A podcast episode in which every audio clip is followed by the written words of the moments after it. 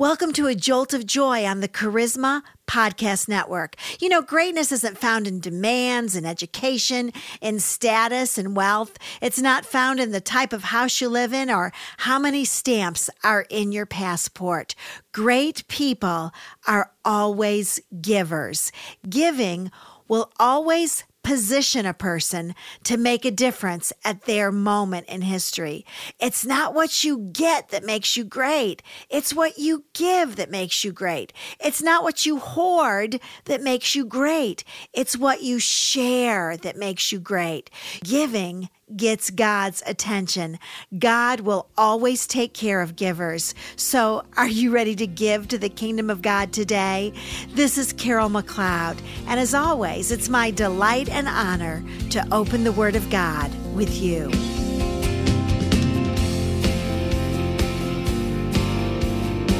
You can live a great life when you're a giver. When you give into the kingdom of God, it positions you to make a difference at this time in history. We're going to study another woman in scripture who defines what it means to live a truly great life. She knew that greatness wasn't found in demanding greatness or in roaring or in pretense. This woman was great not because she had an Ivy League education, because her face was on the cover of Jerusalem Today, or because she owned an empire, or because she was on Good Morning Israel. It was because she bound herself to Jesus in heartfelt and lavish giving. Mark chapter 14, verse 3.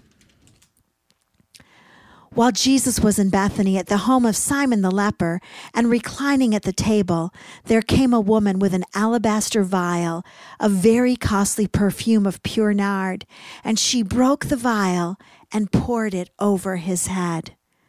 We believe from John's gospel that this was Mary, the sister of Martha and Lazarus, the same Mary who loved being at Jesus' feet. And this particular day, she took an alabaster jar. It was a beautiful and expensive vase. It had a long, slender neck. It was a rare family treasure, probably passed down from mother to daughter to mother to daughter. It was filled with pure nard, a fragrant ointment or perfume that had been imported from the mountains of India, probably carried over the mountains by elephants. This scripture tells us that it was pure or genuine nard. It had not been watered down and it was extremely costly. The amount in the jar was probably worth about an entire year's wages. And this woman in this scripture broke this precious jar and poured the costly ointment over the head of Jesus. Mark 14, verses 4 and 5. But some were indignantly remarking to one another, Why has this perfume been wasted? For this perfume might have been sold for over 300 denarii and the money given to the poor. And they were scolding her. This was only about two to three days after observing the widow give her all, when the disciples were scolding this woman who gave extravagantly to Jesus. These disciples had a problem retaining lessons, didn't they? John 12 is actually a little bit more specific about what was going on at this moment in verses 4 and 5. But Judas Iscariot, one of his disciples, who was intending to betray Jesus, said, Why was the perfume not sold for 300 denarii and given to poor people? The disciples looked at this as a waste. They felt moral outrage at the loss of monetary gain. Judas, who was in charge of the checkbook, scripture tells us he had already embezzled some of the funds. He had dollar signs lighting up in his greedy green eyes. Judas wasn't interested in helping the poor, he just wanted to get his hands on the money. The disciples mistakenly believe that they know the mind and the heart of Christ on this issue and speak up for him. The disciples start their barrage of criticism against a principle and end by slicing and dicing a person made in the image of God. She's doing her very best to serve him and to love him. And yet in verse 5, it tells us that they were scolding her. Some translations say criticizing her sharply. In the original Greek, the word used here is the same word as is used to describe the snorting of horses criticism always tells me more about the critic than it does about the person being criticized. See, criticism will always expose your motives. Don't ever judge or criticize someone who is giving liberally, who's giving extravagantly to the Lord. Truly great people never criticize. They only speak with the heart and the mind of Jesus. Never confuse wisdom with criticism. True wisdom is never critical. Never confuse your opinion with wisdom. Our opinions, sadly, are critical. We're snorting like horses. Great people don't criticize, scold, or condemn others based upon their opinions. Verses 6 and 7. But Jesus said, Let her alone. Why do you bother her? She's done a good deed to me. For you always have the poor with you, and whenever you wish, you can do good to them, but you do not always have me. Did you know that Jesus will always defend the person who gives out of pure love and gratitude? Jesus is saying you'll always have the poor with you. You can do good to them at any time. But Mary has the timely compassion that the disciples lack. What the disciples said was wasteful, Jesus deemed as beautiful. The essence of worshiping Christ is to regard him with the utmost love, respect, and devotion. The essence of worshiping Christ is to sacrifice to Him what is most precious to you. Verses 8 and 9. These are the words of Jesus describing the sacrifice of this woman. She has done what she could. She has anointed my body beforehand for the burial. Truly I say to you, wherever the gospel is preached in the whole world, what this woman has done will also be spoken of in memory of her. This type of ointment, this nard, was used to anoint the bodies of the dead. At this time in history, they had no embalming fluid, and so this nard covered the stench of death. Jesus was going to die as a criminal, and only criminals' bodies were denied anointing with the aloes, spices, and perfume after they died.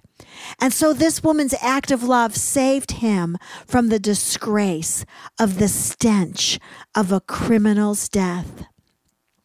Her unselfish act would be remembered forever. It's true because I'm teaching about her today. This one simple woman, quiet yet filled with devotion, so loved Jesus that she considered no sacrifice too great. Our love for Jesus should always be extravagant. It should be nothing if it's not extravagant. See, this is what I've come to realize. Ordinary acts just don't express my devotion for Him. I must show my love for Him in extraordinary ways. And another thing I learned from this story is that we should never criticize someone who's giving their all for the sake of Christ. This act of love that has spanned centuries teaches not only women, but all of us how to extravagantly give to our Savior. Great people never think about how little they can decently give and get away with it. A truly great person's one desire is to give to the uttermost. When great people give all they have to give, they still wonder was that gift too small? I learned from this woman that sometimes giving involves a breaking or a shattering, but it's with the breaking that the fragrance will begin. When the nard was whole, when it was in the alabaster vial, when it was contained, there was no fragrance. But when it was broken, the fragrance filled the entire house. And the fragrance of this lovely deed has lasted 2,000 years. I believe that God is keeping a record of every good deed we've ever done, every smile we've given, every seed we've planted, every gift we've given. Are you living to, to only get? Remember our Greek word lambano? Or are you living to give, to didomi, to give? You make a living by what you make, but you make a great life by what you give. When we give, I believe we get God's attention and He will pour out His favor on your life. Good measure, pressed down, shaken together, and running over. If you think being a great person is just about giving money, you've missed the whole point. It's, it's about resources and finances partially. It's about possessions partially, but it's really about our heart attitudes, about sowing our time, about giving of ourself to help somebody else. Listen, if you have a rebellious child, go teach Sunday school. If you're depressed, smile at somebody. If you're sick, Go pray for the sick. If you need to be happy, sow a seed of happiness in somebody else's life. If you need a job, go volunteer at the church. Be a giver, not a taker. Stay filled with joy and sow a seed today. You'll experience power if you're a giver. You'll experience the prestige, the greatness of servanthood if you're a giver. You will experience the blessing of the family name if you are a giver. Great people from every generation in history have extravagantly given. Be careful what kingdom you aspire to be a part of. Do you really want to join your life with the kingdom of selfishness, of grasping, of holding on to, of snorting like a horse, of pretentious peacocks on parade?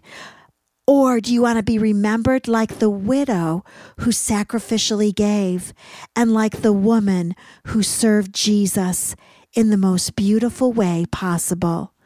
But the greatest among you shall be your servant. Whoever exalts himself shall be humbled, and whoever humbles himself shall be exalted. If you want to be one of the great people at this time in history who personally experiences God's preeminent blessings, you will serve and you will give. There are no shortcuts to greatness. There's only one way to greatness by being a giver.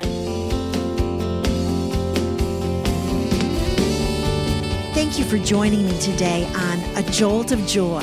If you've enjoyed this podcast, I'd like to encourage you to visit my website at www.justjoyministries.com. It is my passion to help people live an abundant life through the power and principles found only in the Word of God. You can contact me at carol at justjoyministries.com. And as always, know that I am praying for you today.